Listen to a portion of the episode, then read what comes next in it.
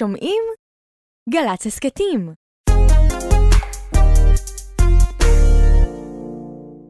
שלום לכם, הפעם אנחנו בתוכנית אה, מיוחדת של אה, כל הכבוד, התוכנית החדשה כאן בגלי צה"ל בדיגיטל, שגם אה, מצולמת, הסכת חדש, אנחנו זוכים להצדיע, להקשיב, לארח כמה מדמויות המופת שהפכו להיות ככה צרובות בזיכרונות שלנו, בלבבות שלנו, בפסקול של מדינת ישראל. אני נתנאל סמריק, בדרך כלל יש איתנו אורח מיוחד באולפן, לצד הקלטות נדירות מהארכיון של גלי צה"ל, ואנחנו זוכים לשמוע, להקשיב, לתעד, לצלם כמה סיפורים שחלקם אותו גיבור לא סיפר מעולם. אבל שימו לב, הפעם, בהסכת הזה, שמבוסס על uh, תוכנית 70 על 70 ששודרה לציון 70 שנה לגלי צה"ל, האורח שלנו תכפילו בשלוש. אנחנו מדברים על uh, שלושה מגדולי הספורטאים בתולדות המדינה. שלושה שאתם מכירים את השמות שלהם, הייתם באירועים שלהם, שמעתם אותם, אבל לא ראיתם אותם או שמעתם אותם ביחד. מלך הכדורגל, מרדכי מוטלה שפיגלר, או כפי שהוא אוהב לכנות את עצמו, סבא מרדכי. לצידו, חולצה מספר 9, מיקי ברקוביץ', נסיך הכדורסל, וכמובן, המלכה האם של הג'ודו, יעל ארד. אז קודם כל, שלום שלום לכולכם. שלום לך, מיקי ברקוביץ', כדורסלן ומרצה וחבר של אה, כבוד בהיכל התהילה. מה שלומך? שלומי טוב כרגע, אה, מתבגרים אבל עם הרבה זיכרונות יפים, שהם חלק מהתודעה של מדינת ישראל, של האנשים פה, והבאנו הרבה כבוד לציבור. הזיכרון של גלי צה"ל שהכי ככה מדליק אותך, עושה לך חיוך מתוך כל השנים? זה היה הערוץ המוביל, אני חושב, כרדיו. כמו שהיה ערוץ אחד, טלוויזיה שחור לבן. ואני חושב שגדלו הרבה הרבה אנשים על התודעה הזאת של גלגלצ, וגם אני הייתי שמח תמיד לשמוע את זה ולהאזין לזה אם אני ברכב או בבית. תודה לך מיקי, שלום לך מוטלה, מרדכי שפיגלר, סבא מרדכי, כמו שאתה אוהב שקוראים לך. שלום וברכה, ברוך הבא. אני, אני מתפעל מכל מה שקורה פה, אני רוצה שתצלם לי את זה אחר כך, שהילדים יראו איזה כוכב יש להם. וכמובן, שלום לך, המדליסטית האולימפית הראשונה איתנו כאן בתוכנית, יעל ארד, שלום שלום. שלום נתנאל, איזה כיף להיות פה. כיף שאת כאן אה, יחד איתנו באולפן אה, גלי צה"ל. אגב, יש אה, חיבור משפחתי גם, דרך העיתונות וגלי צה"ל ו... נכון, נכון. ואבא שלי, זכרו לברכה, אריה ארד, שהיה איש רדיו בתחילת דרכו העיתונאית, אחר כך בדבר, בעיתון דבר, ואימא שלי נורית, שבידיעות אחרונות, כן.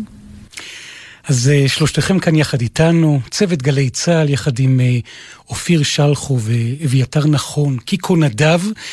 מיד אנחנו מתחילים בהקלטות ארכיוניות נדירות, וגם כמובן סיפורים מיקי ברקוביץ', אנחנו עוד לא נסגיר מאיזה שנה ומי בדיוק אכל אותה. זו התמורה הכי גדולה שהייתה יכולה להיות לשחקן בגיל 21, ואני ממש מרוצה מודה לכל הקבוצה ולשחקנים ולעם ישראל ולאוהדים גם יחד. כן, העיניים כבר אה, מנצנצות, אפשר לראות את זה מיקי ברקוביץ'. אתה שומע את הדברים, והדברים שעוברים לך בלב? אני יכול לשמוע את זה עוד הפעם. בטח. זו התמורה הכי גדולה שהייתה יכולה להיות לשחקן בגיל 21, ואני ממש מרוצה מודה לכל הקבוצה ולשחקנים ולעם ישראל ולאוהדים גם יחד. זה מה זה רגש אותי ממש אפילו הדמעות, ממש. איזה ילד אני. איזה, איך איזה קול יש לי. וזה נגד מי המשחק פה? צסקה. צסקה שניצח בצ'סקה. אה, בווירטון. הצסקה, הניצחון בווירטון. מה זה מרגש אותי עד מאוד אפילו, ממש. והייתי ילד, אתה יודע, 77, זו השנה הגדולה בחיים שלי. ואני לא אתחיל בכדורסל. התחתנתי עם אשתי שלי. מכבי החזיר אותי, הייתי בארצות הברית באוניברסיטה. מכבי הצילו אליפות וגביע, במצב לא טוב, כמו עכשיו. ואז שם לא קורה. יא חנטריש, החזרנו אותך מארצות הברית. מה היית רוצה שיהיה ב-17 לפברואר? שמלוק, אני באתי לפה כדי לנצח, ואני רוצה שכל עם ישראל יזכור את היום הולדת שלי 17 לפברואר. וזה אמיתי עד היום, 17 לפברואר אני מקבל אלפים, אלפים של ברכות ליום הולדת שלי. וזה עם הלב, אבל ההישג הכי גדול ב-77 זה היה, התחתנתי עם החברה שלי, שלי, עד היום אנחנו ביחד. ניצחנו את וירטון, צ'סקה מוסקבה, ולקחנו נגד ורזה את אליפות אירופה. מה צריך לבקש יותר? רק בריאות. אני רואה אותך ככה כאן בתוך האולפן. אתה מזכיר לי, יואו. ילד, הייתי גיל 23, לקחתי את גביע אירופה, ניצחתי את זה, התחתנתי, שזה הדבר הכי טוב שעשיתי, והתחלתי קריירה חדשה במכבי, שחזרתי מארצות הברית. ועם כל הקריירה רשומה ומחוקקת. יש איזה סיפור, אתה לשמוע את הסיפור? בטח. אגב, אני שומע אותך תוך כדי הסיפור פה, ואנחנו פה עם שלוש מצלמות, אבל רואים את העיניים שלך מנצנצות מדמעות והתרגשות. איך אמר לי הבחור, הנהג שהביא אותי עכשיו לפה, אתה היית שחקן טוב מאוד, אבל היית בן אדם. אז עכשיו זה מרגש אותי מאוד מאוד, באמת, לדבר על, תראה כמה שנים אנחנו חוזרים אחורה, וזה, וזה בנשמה, בלב, לא לי, הנהג טקסי, הוא אומר לי, אתה עשית לי את היום, אני לא חוזר הביתה, לא הולך לעבודה. נפגשתי איתך, זה עושה לי, מה זה? רגש אדיר, והוא מצלצל לחבר שלו מהמונית, והוא מתחיל, זוכרים את השנייה האחרונה שקלטתי סל, לקחתי אליפות נגד רמת גן. אני לא יודע אם אתה מכיר את הסיפור הזה. אתה מכיר את הסיפור הזה? בוודאי. הוא מזכיר לי את זה, הנהג הטקסי, נו, זה נורמלי. מוטלה שפיגלר, ישנה הקלטה בארכיון שכל פעם ששומעים מרגישים אור של ברווז, מקסיקו, תחילת שנות ה-70, זה כאן. שפיגל מכדרר, מטה את רד הפרעות, מעביר את הכדור למרכז, ושפיגלר, שפיגלר עומד עכשיו חופשי, מול השער, בעיטה, ושער! שער של שפיגלר! רבותיי, הוא עשה את זה! איי, מיקי ברקוביץ', אלה רד מוטלה שפיגלר, אתה שומע את הדברים, ומה אתה מרגיש? יש פה כל כך הרבה מצלמות, לאן להסתכל. כשאני שומע, כי בשבילי נחמיה בן אברהם זה רדיו, לא טלוויזיה. כשאני שומע אותו, אני מתרגש מהשידור שלו, לא ממה שהוא אומר. לא, לא מהגול, כלומר, כן, מה שהוא אומר, אבל אני מתרגש ממנו. כי מה? כי הסאונד שלו לוקח אותך לאן. כי הוא היה הכי גדול, וכשהבן שלי היום משדר עמיחי, ואני מרגיש שהנה אני שומע את נחמיה בן אברהם ברקע, אני הופך לשלישי ברשימה. נחמיה בן אברהם, עמיחי שפיגלר וסבא מרדכי. זה אני. אתה מבין איך אני מסדר לי את הטבלאות? כזה אני, מה לעשות? ילרד, את אה, מחייכת יחד איתנו, בואי נתרפק על האולימפיאדה ההיא. הקלטה של השידור, אז עורך חדשות הספורט של גלי צה"ל, ציון אנוס.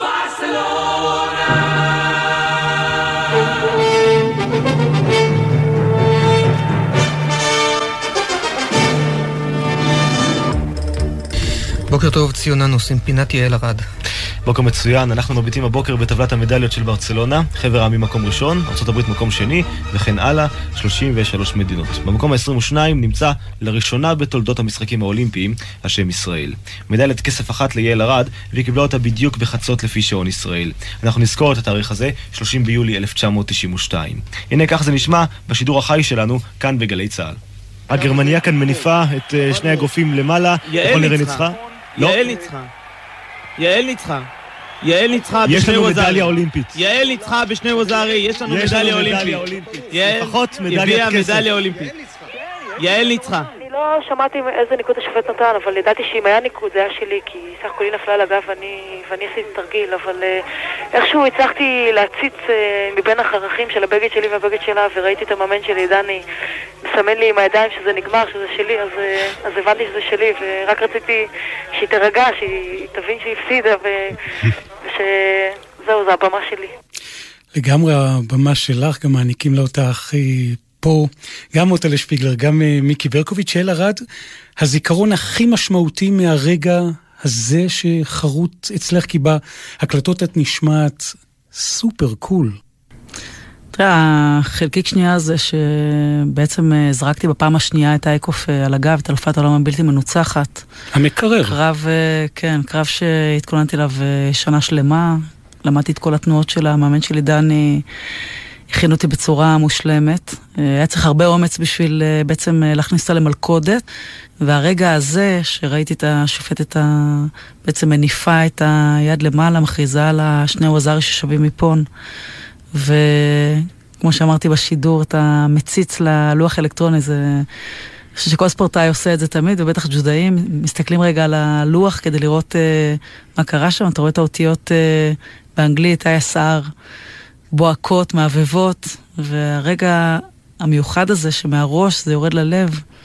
ואני יודעת שעשיתי את זה, שניצחתי את אלופת העולם, שעליתי לגמר, שזכיתי במדליה האולימפית, והתובנה הזאת של הגיבנת שסוחבים על הגב, שזה סוף סוף המדליה האולימפית הראשונה לישראל, שנשבר, נפרץ הסכר, זה הרגע שכן, הוא הכי מרגש והכי מיוחד. אה, תראה, כשהיא קמה, אה, היא הייתה כל כך עמומה, הסתכלה על העיניים שלה, יצאו מאחורים, כאילו אומרת לעצמה, אני, אני הולכת להרוג אותך עכשיו.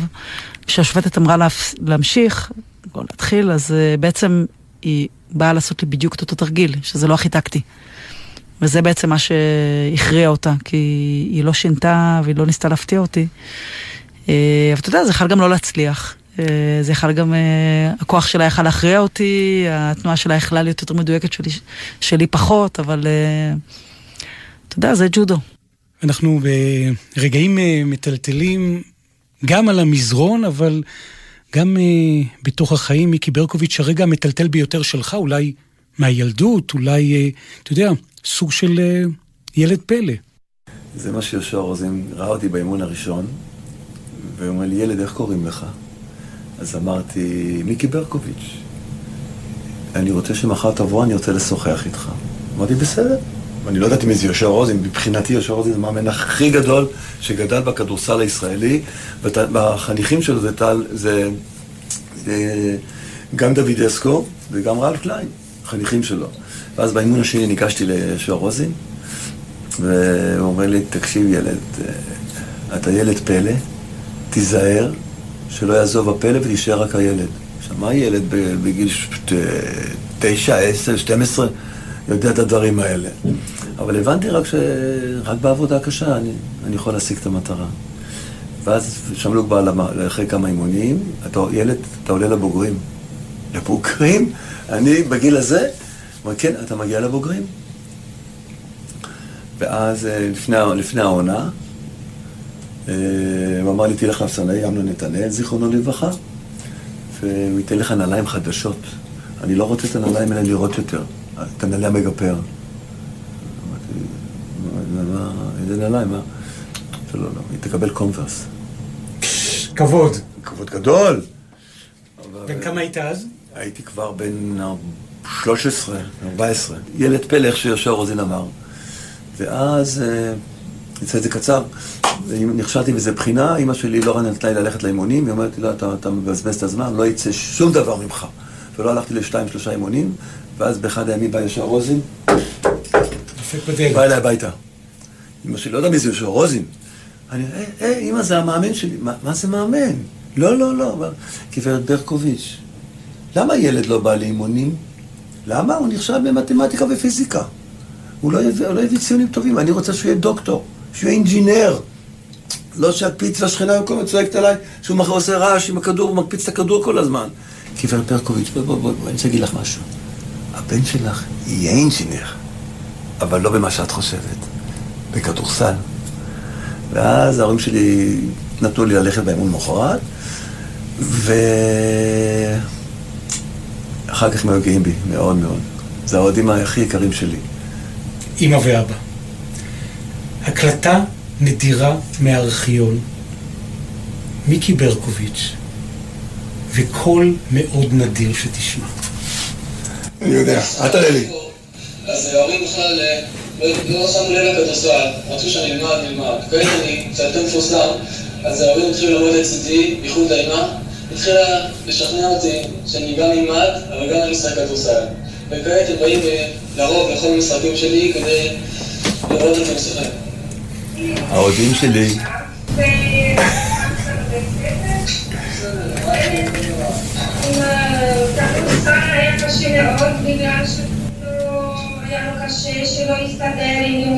אז אימא שלי... זה קשה לילד, קשה לילד. זה היה קשה מאוד. זה היה מדהים. ואימא שלי הייתה אוהדת מספר אחת שלי, והתחילה לבשל לי אוכל טוב, ואבא שלי באו לכל משחק, ואני הייתי מחזיר אותם הביתה, לא היה לנו רכב, לא היה לנו אמצעים כל כך גדולים בבית. הייתי לוקח אותו אחרי המשחק ביד אליהו בשער תשע, היה מחכה לי אימא שלי ואבא שלי. והם נתנו לי הרבה אנרגיה אחר כך, והייתי גאה, ואני בן יחיד. אני בן יחיד. למה? שאלו אותי, כי אז בתקופה ההיא אה, היה קשה גם מבחינת אמצעים. ההורים עלו בעלייה, אני לא זוכר בדיוק באיזה שנה. אבל פעם אחת, אה, אני זוכר, כמו שאלו את אמא שלי, גברת ברקוביץ', ילד טוב, מצליח. הוא כוכב במכבי.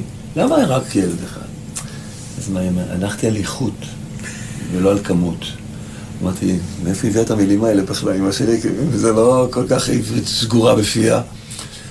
המקום הזה של אה, התמקדות באיכות, שאלת פעם את אימא למה לא היה אולי אח גדול יותר או אח צעיר יותר? לפעמים שאלתי למה אני אח, או אחות, אבל... אה, ניסו? ניסו, כן. היה לי שני אחים, ואני בכליות, היה לי אמא שלי, היה לה קשה לה, מבחינה בריאותית, אבל אני שאלתי. ובתיאוריה, היא עשתה הפלה אחר כך, ואפילו הרתה לי את האבנים בכוס, והרתה לי את האבנים שהיה לה בכליות, שזה הציק לה מאוד. טוב, תאר לכם, היה עוד שני ברקוביצ'ים, זה היה לא רע בכלל. תודה לך, אה, מיקי. מוטלה שפיגלר, הרגע הכי מטלטל שאתה זוכר בחיים שלך, אולי אה, ההבטחה שנדרת לאבא, להורים גם כן, בתור ילד?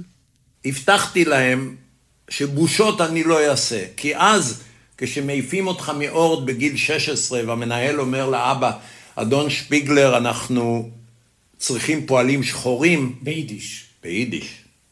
מדהים. אני נעלבתי לא כי אני לא הייתי מספיק טוב בעבודת ידיים. למה הוא העליב את האבא שלי? למה? אתה זוכר מה הוא אמר ביידיש? בוודאי.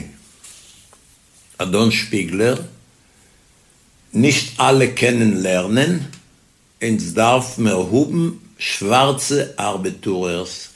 זה שיא השפל להגיד לבן אדם שהציל את המשפחה מהגיהנום, על זה, זה משהו שאני חיברתי אותו לעבדות בארצות הברית.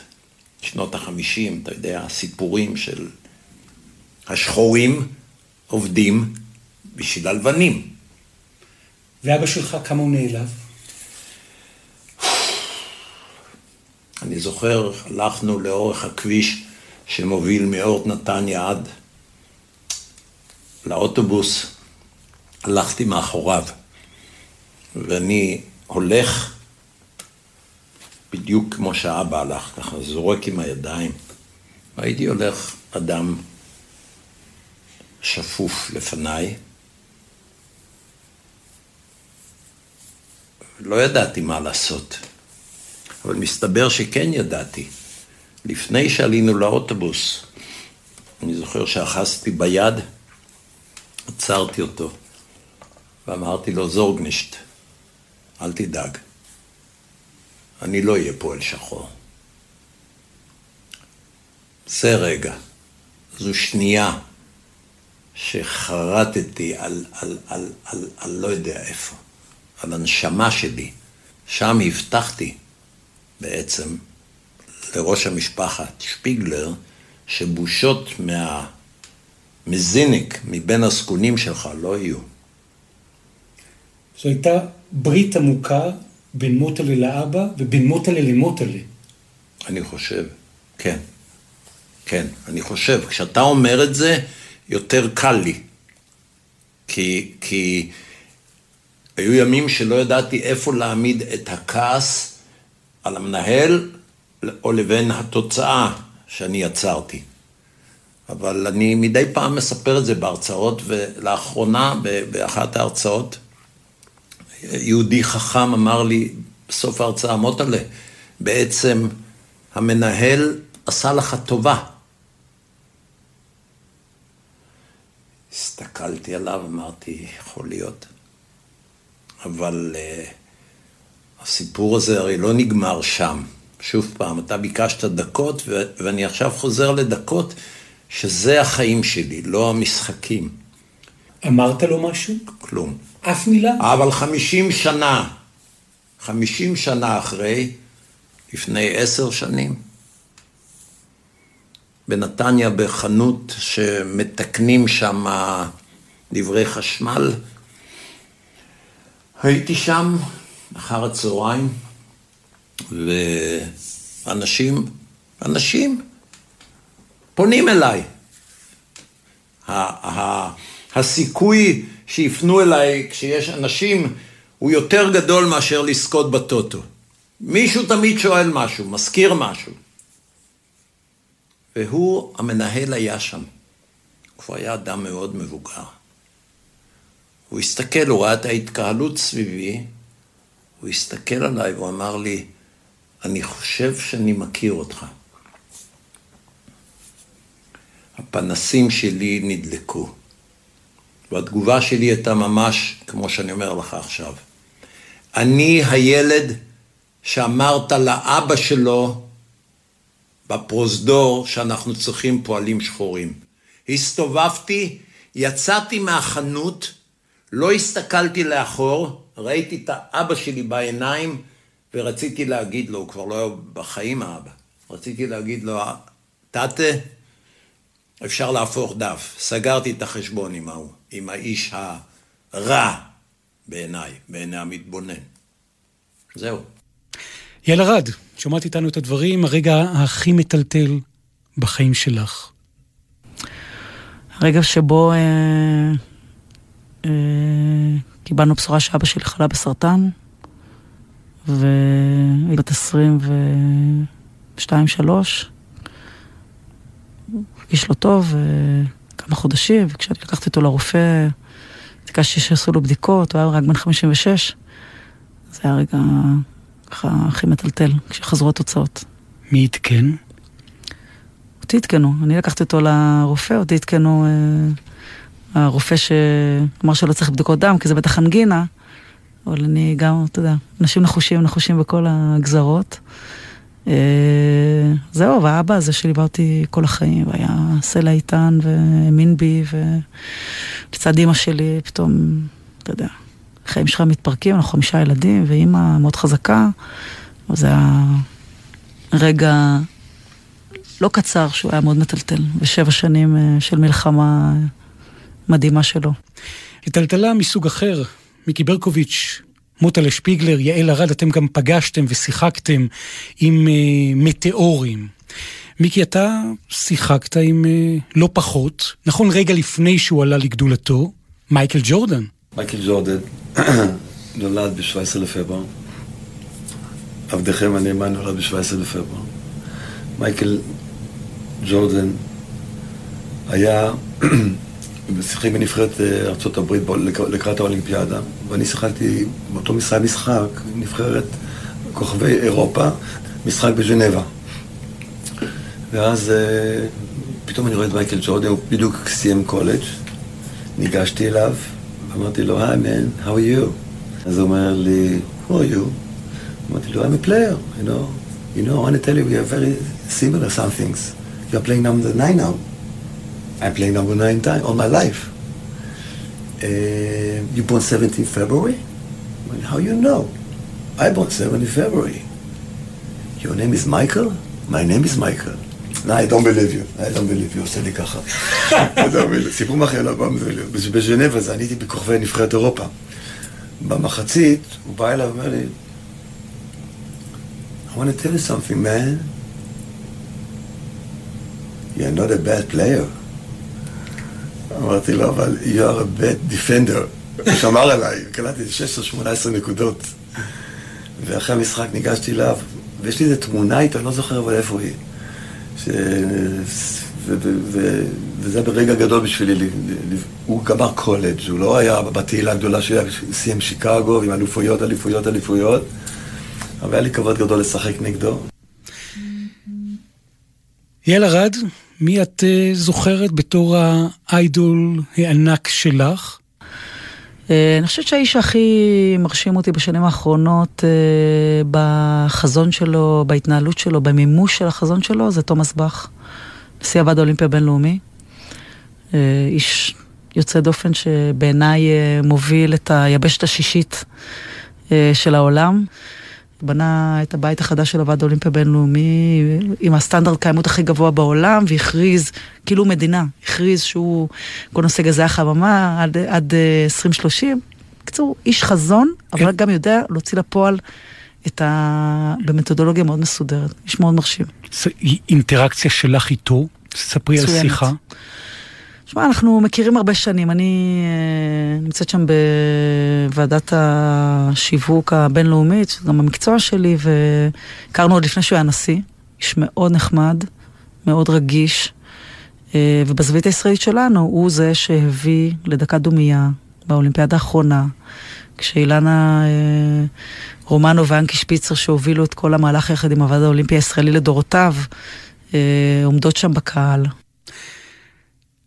מוטל, אתה שיחקת עם לא פחות מאשר פלא, לא פחות מאשר באותה קבוצה בניו יורק.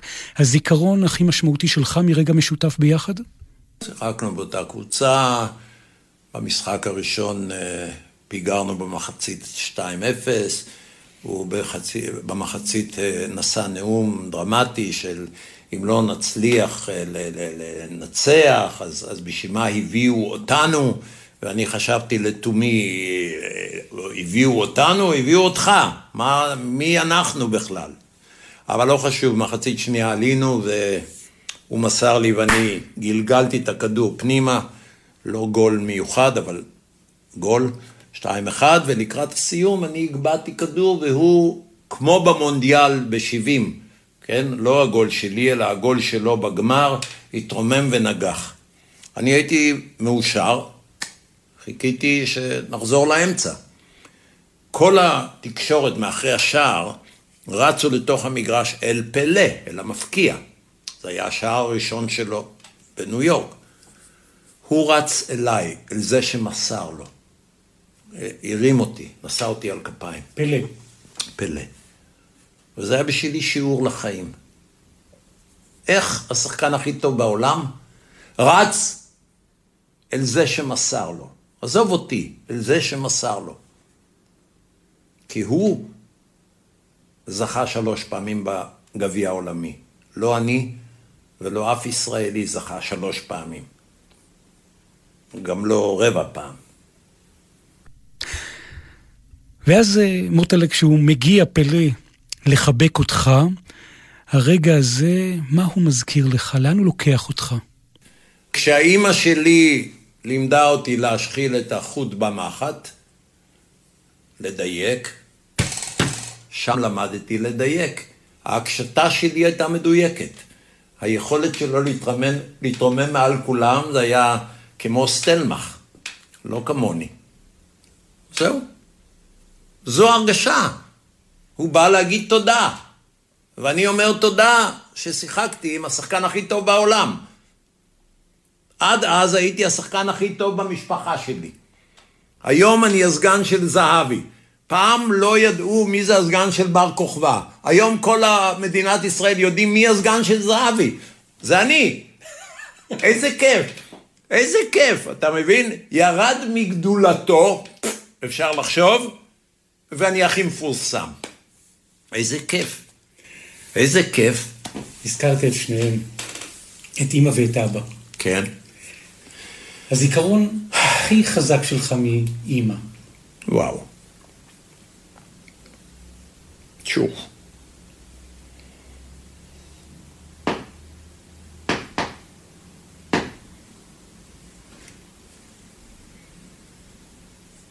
תראה, תמונות רצות לי עכשיו בעיניים. אבל משהו ש... ילווה אותי כל החיים ו- ו- ומספר מי היא הייתה, הגברת. היום האחרון שלה. בבוקר, בשבת זה היה. הייתי אז ב... לא זוכר, לא, לא הייתי מאמן, אז הייתי פרשן, אני חושב. נסעתי למשחק ועברתי בבית האבות בדרך, ביציאה מנתניה, עברתי לראות אותה. ביקור רגיל, כל יום הייתי, פעמיים ביום. אתה בן חמישים. ואני זוכר שנכנסתי והיא שכבה והביאו לה לאכול, זה היה 12. והתיישבתי על המיטה לידה, וניסיתי להאכיל אותה, את המרק. ואז היא אמרה לי, תאכל אתה.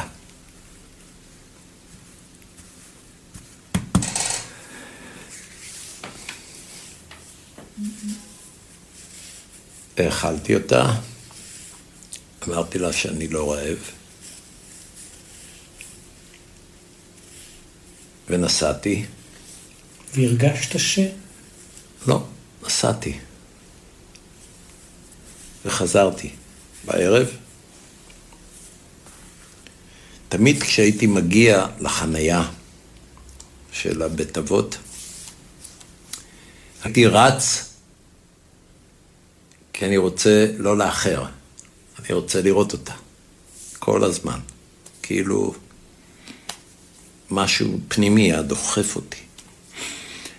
הגעתי לחנייה, ראיתי את המכוניות של כל האחים שלי. הבנתי שזהו. לא רצתי, הלכתי לאט. הגעתי, ראיתי אותם עומדים בחוץ. אביגדור, יעקב ושמואל. מוישה באמריקה. הם עמדו בחוץ, ואז יעקב חצה את השביל, אני נעמדתי, הבנתי שזה... הוא בא אליי, הוא אמר לי, האמא נפטרה לפני רבע שעה, אתה רוצה להיכנס לראות אותה? אמרתי, לא. אני רוצה להישאר עם, ה... עם התמונה שאני מאכיל, מנסה להכיל אותה. זהו.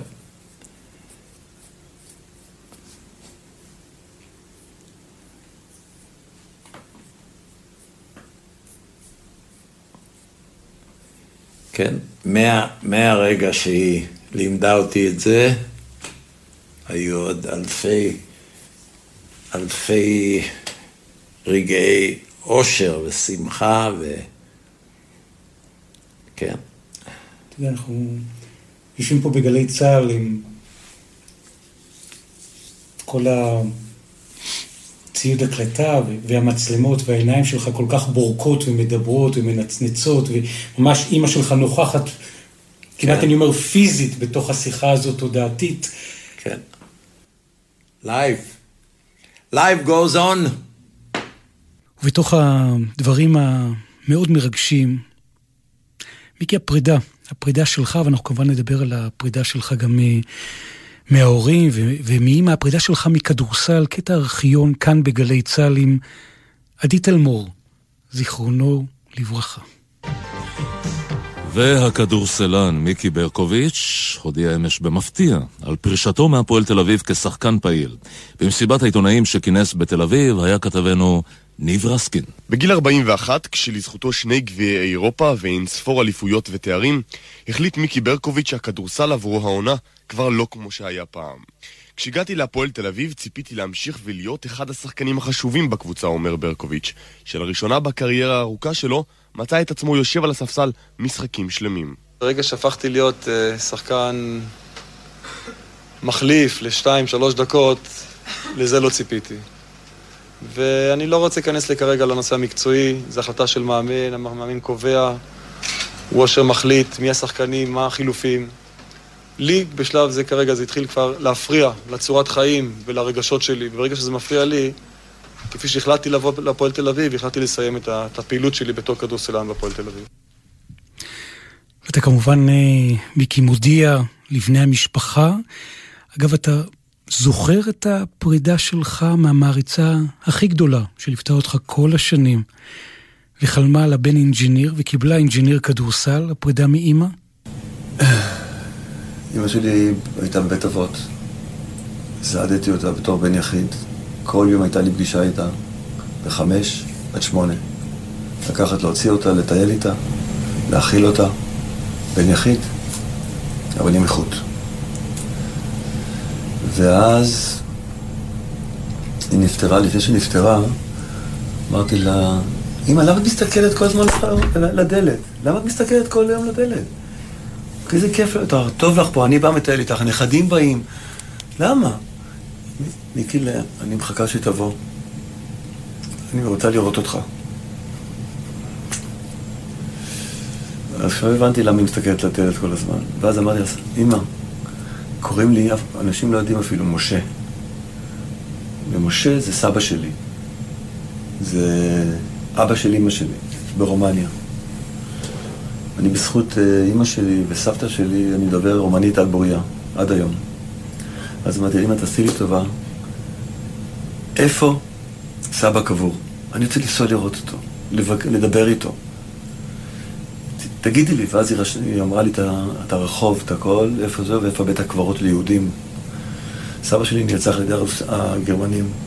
אנחנו לא יודעים לפעמים שהיו הגרמנים או הרומנים הפנאטים.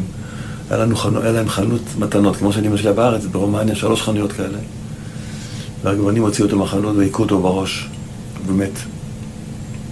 קראו לו מוריץ, ברומנית. ואני אמרתי, אני מוכרח ללכת לבקר את הקבר של סבא שלי. ואחרי שאימא שלי נפטרה, או לפני שנפטרה, כבר לא הרגישה טוב, נסעתי לבוקרסט. והלכתי לבית הקברות של סבא שלי, לחפש את הקבר, שאני על שמו. והיה שם איזה מישהו רומני, נתתי לו כמה לי, לי זה הכסף המקומי, לקח לי איזה כמה זמן, ופתאום הגעתי לקבר, ואני רואה מוריץ סגל, אימא שלי זה סגל מהבית.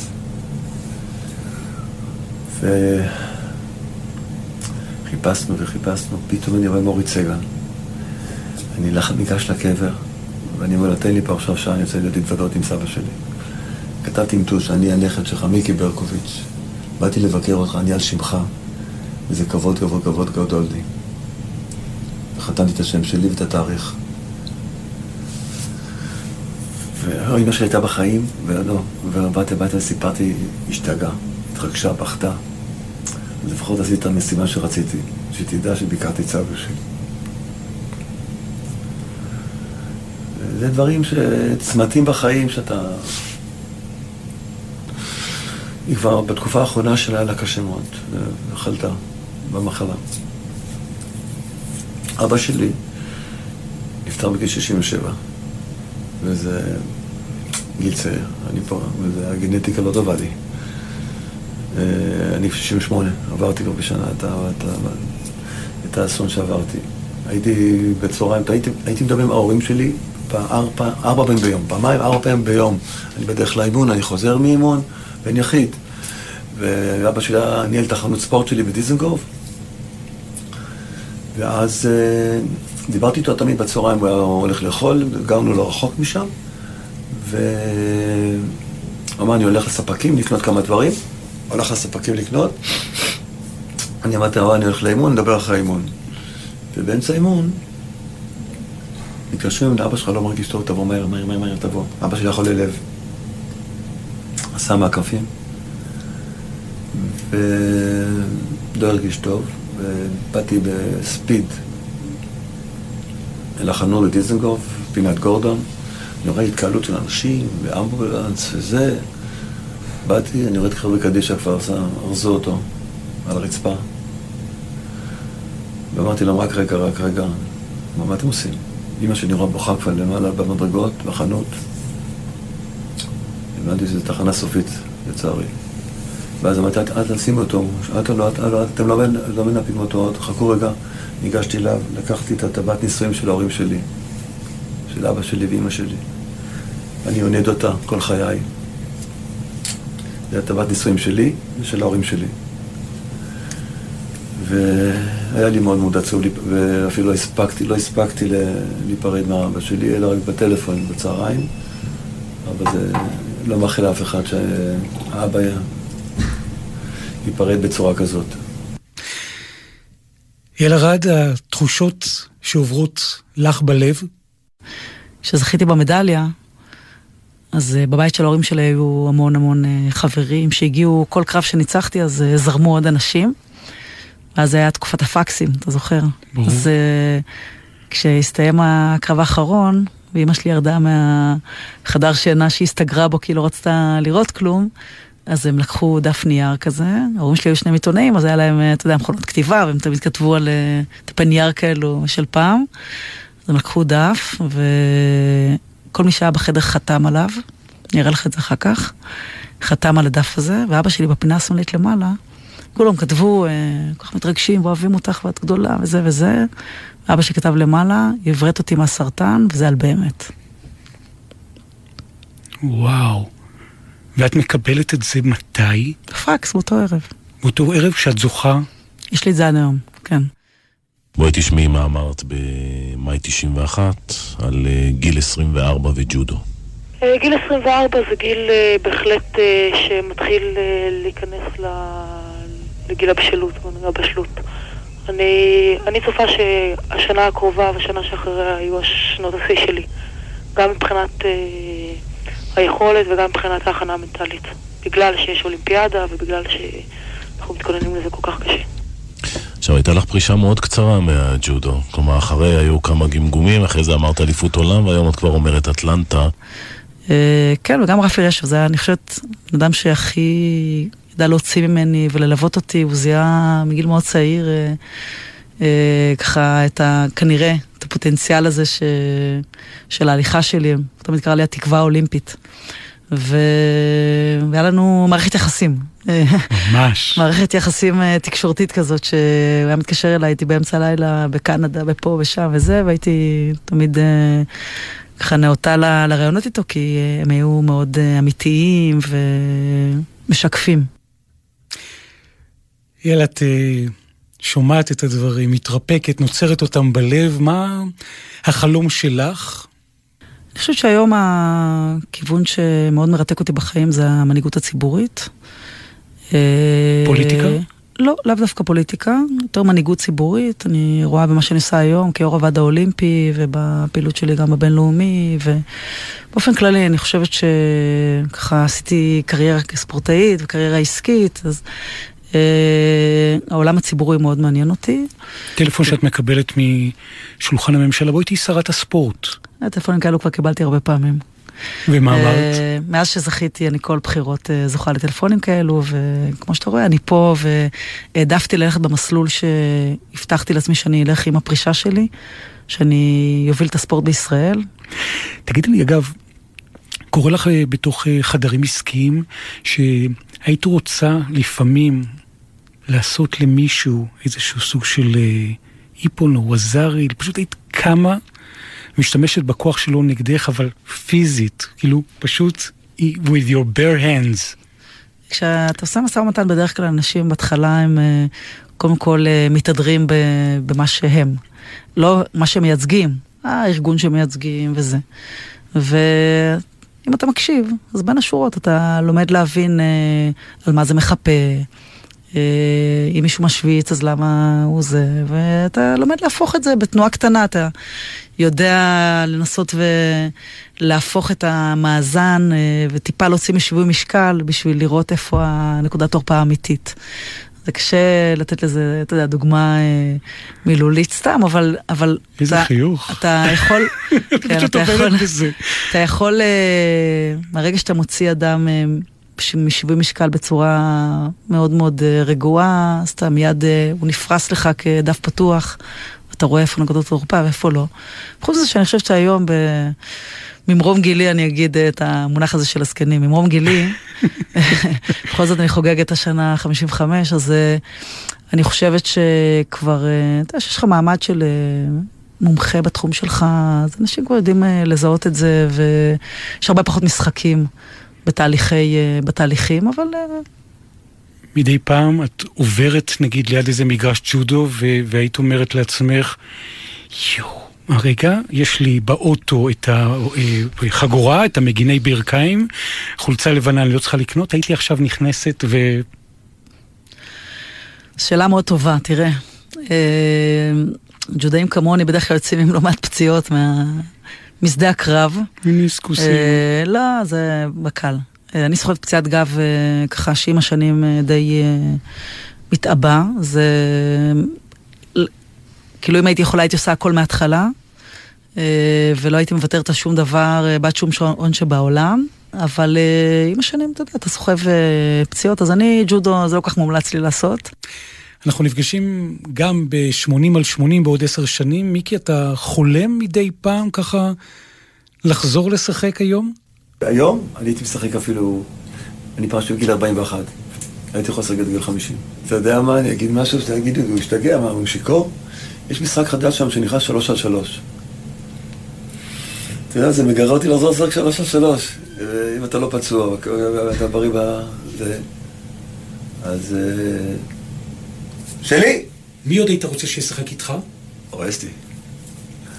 שיטה שייתן לי... הוא, הוא לא יכול לרוץ כל כמוני, הוא לא יכול, אבל הוא יודע לזה למסור לי בטיימינג הנכון את הכדור, אני מבטיח שזה שלושה מרחוק. אין לי בעיה. גם היום 2022. לא, אני לא יכול לקלוט 30 נקודות, אני, אני שיקר, אבל 6 נקודות, 5 נקודות, אני מקבל את הכדור, הולך, שופט ייתן לי ישר פאול נגדי, לטובתי. קו עונשין, אני קולע ש-80-90 אחוז, מהפאול, מקו הדם. אגב, חלומות מיקי, ברומנית, שזו שפת אם שלך, שאתה שולט בה, אתה גם מדי פעם חולם? דומנולה, אסתא ורבשטה רומנשטה קנוי. נו פיינה מיקה לגייל. שלן גייל, נו סוט לגייל. היה לנו משחק נגד נבחרת רומניה. הרומנים ידעו שאני ממוצא רומני, והם יצאו מטיים-אאוט, והם אומרים ביניהם, תיזהרו משלנו. הוא מבין הכל, אל תעשו את התרגיל. ועכשיו אני מבין רומנית.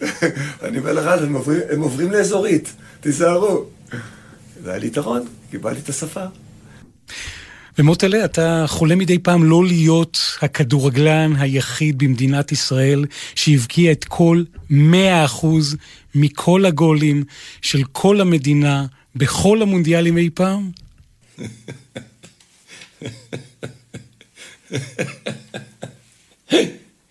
שאלתי, שאלתי פעם את פלא, כשהיינו יחד בקוסמוס, ומאז עברו שנים כבר, זה היה בשנת 75, אנחנו נפגשים אה, במונדיאלים בדרך כלל, אז שאלתי אותו פעם, תגיד פלא, אתה הפקעת את כל השערים של ברזיל במונדיאל? אז הוא מסתכל עליי, אומר לי, לא, אתה יודע שלא. אני אומר לו, אני כן.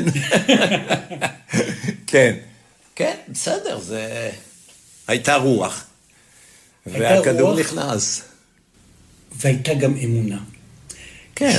ספר לי על המנגנון הפסיכולוגי של האמונה, בפרקטיקה. עכשיו יושב רגע אחד השין והשין ומתכננים ובונים ואתה מדבר על חלומות, חלמת על זה, ראית איזה... אבל, ציל... אבל תרשה לי, תרשה לי, אם אתה מבקש ממני לדבר על גול אחד, אני לא יכול לדלג על גול שהיה לפני מקסיקו. עשר שנים אחורה. יופי. הגול הראשון. 1960, המשחק הראשון בטבריה. טבריה זה שם. בדקה הרביעית, הכדור פגע לי בראש. פשוט. הקיצוני השמאלי הרים, הקשיט, ואני זינקתי, והכדור נכנס. באותה שנייה, כשאני הבנתי שהחלום שלי, כן, מציאות וחלומות, שהחלום שלי אולי ימומש, רצתי כמו משוגע. טוב שהכינרת מרוחקת מהמגרש, אחרת הייתי קופץ, למרות שאני לא שחיין מצטיין. זהו. כי מה הרגשת באותה שנייה? שזה אמיתי, ש, שאני במקום הנכון, ש, שהיה שווה השלוש שעות לנסוע לטבריה. ו... עשר שנים מאוחר יותר, כשהפקעתי במונדיאל, אי אפשר, אפשר לנסות לעשות חשבון כמה, ש... כמה בעיטות בעטתי בכדור בעשר שנים האלו. אז כשבעטתי את אותה בעיטה מהמסירה המצוינת של גיורא שפיגל, הייתי אמור לעשות את זה. רציתי, ידעתי והצלחתי. כאילו, למה משחקים? למה מתאספים ומשחקים? צריך להפקיע, זה התפקיד שלי. כלומר, לא ראיתי בזה דבר אה, אה, יוצא דופן שהנה הפקעת גול ויזכרו אותך לעולמים. לא, 52, 52 אומרים, שנים. כשאני רואה על המסך את הבעיטה, אני תמיד פוחד שהשוער יעצור את זה עכשיו. ולמה שאתם תהיו שותפים לאכזבה? עזבו את זה. לא צריך להראות את זה. אתה מספר על הגול, נחמיה בן אברהם מספר על הגול, כל מיני אנשים טובים שפוגשים אותי על חוף הים, מזכירים לי את הגול, זה בסדר. זה בסופו של דבר גול אחד. ישנם שחקנים שכשמראים את הגול שהם הפקיעו בהילוך חוזר, הם חושבים שהם הפקיעו שניים. לא, אני יודע שזה אחד. זה אחד ש... שעשה טוב, כי לא היו עוד שערים. טוב, זה הרגע שכאן ב-70 על 70 בגלי צה"ל, אני מבקש להגיד, אה, יחד עם כל הצוות שלנו, המון המון אה, תודה לכם. מיקי ברקוביץ', תודה לך, וכמובן גם תודה לשלי, זוגתך, שהביאה תנועת הלום. זה החיים שלי שלי, לא מתבייש להגיד. שם החיבה שלה? שלי שלי, רק שלי. אבל uh, הרבה בזכותה, שתמכה בי, נתנה לי לחיות את החיי הספורטיביים שאני רגיל להם, את השקט הנפשי, ולבוא הביתה והכל מוכן ומסודר, ולקרוא את המצב רוח שלי לפה ולפה. ופרטנרית טובה אתה בחרתי. פרטנרית טובה, הטובה ביותר, מבחינתי, בחיים. מיקי ברקוביץ', אנחנו מסיימים עכשיו את המפגש הזה כאן בתוך האולפן. קודם כל המון המון תודה לך. עשיתי את זה באהבה ומהלב, שמת לב. הורגש לגמרי מהלב. כל הלב הענק שלך היה פה בתוך הסטודיו. איך הייתה החוויה שלך כאן באולפן? החזרת אותי הרבה שנים לאחור, לפגוש את היקרים שבי, ההורים שלי. וחלק מההיסטוריה שלי, חלק מההיסטוריה שלי. תודה רבה מאוד מאוד גם לך, יעל ארד, שהגעת והצטרפת לתוכנית הזאת שלנו. תודה רבה לך. ומוטלה שפיגלר, תודה רבה לך. סבא מרדכי. שירים על שירים בגלי צה"ל, איך היה לך, איך הייתה לך החוויה של הראיון בגלי צה"ל? אם כל פעם אה, אני חושב שבפעם הבאה אני אהיה יותר טוב, הפעם אני יכול להגיד שאם אני אהיה כמו הפעם, אני אסתפק. תודה רבה מאוד מאוד, היה לעונג להקשיב לסיפורים שלכם, הספורטאים, באמת חלק מהפנתיאון של מדינת ישראל, וגם דיברתם כל כך מרגש, במיוחד על ההורים שלכם, וואי, איזה הצצה אל, אל הכוך המעצב.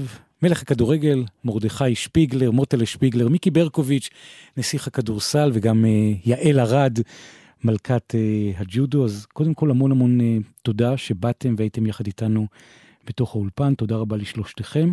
תודה גדולה לעושים במלאכה, אנשי uh, גלי צה"ל כאן בדיגיטל. ישי, שהוא ישי חסקי, מלווה ומטפל ו... עושה ומפיק אילי מנדלוביץ', לצד אופיר שלחוב של הארכיון, אביתר אה, נכון. אתם יכולים גם אה, לשמוע ולצפות בהסכת ובתוכנית בשלל פלטפורמות הדיגיטל של גלי צה"ל, וביישומון בכל זמן שתרצו. אתם מוזמנים גם להצטרף אלינו בפרקים הקרובים, הבאים. מתי כספי יהיה כאן. וגם אה, ריטה, ואדיר מילר, וחווה אלברשטיין, ועוד אנשים שאנחנו כל כך אוהבים לשמוע את הקול שלהם ולהקשיב לסיפורים שלהם. אנשים שאנחנו מצדיעים. תחומים שונים, כאלה שבהחלט מגיע להם, מכולנו כאן בגלי צה"ל, גם ממני, נתנאל סמריק, כל הכבוד.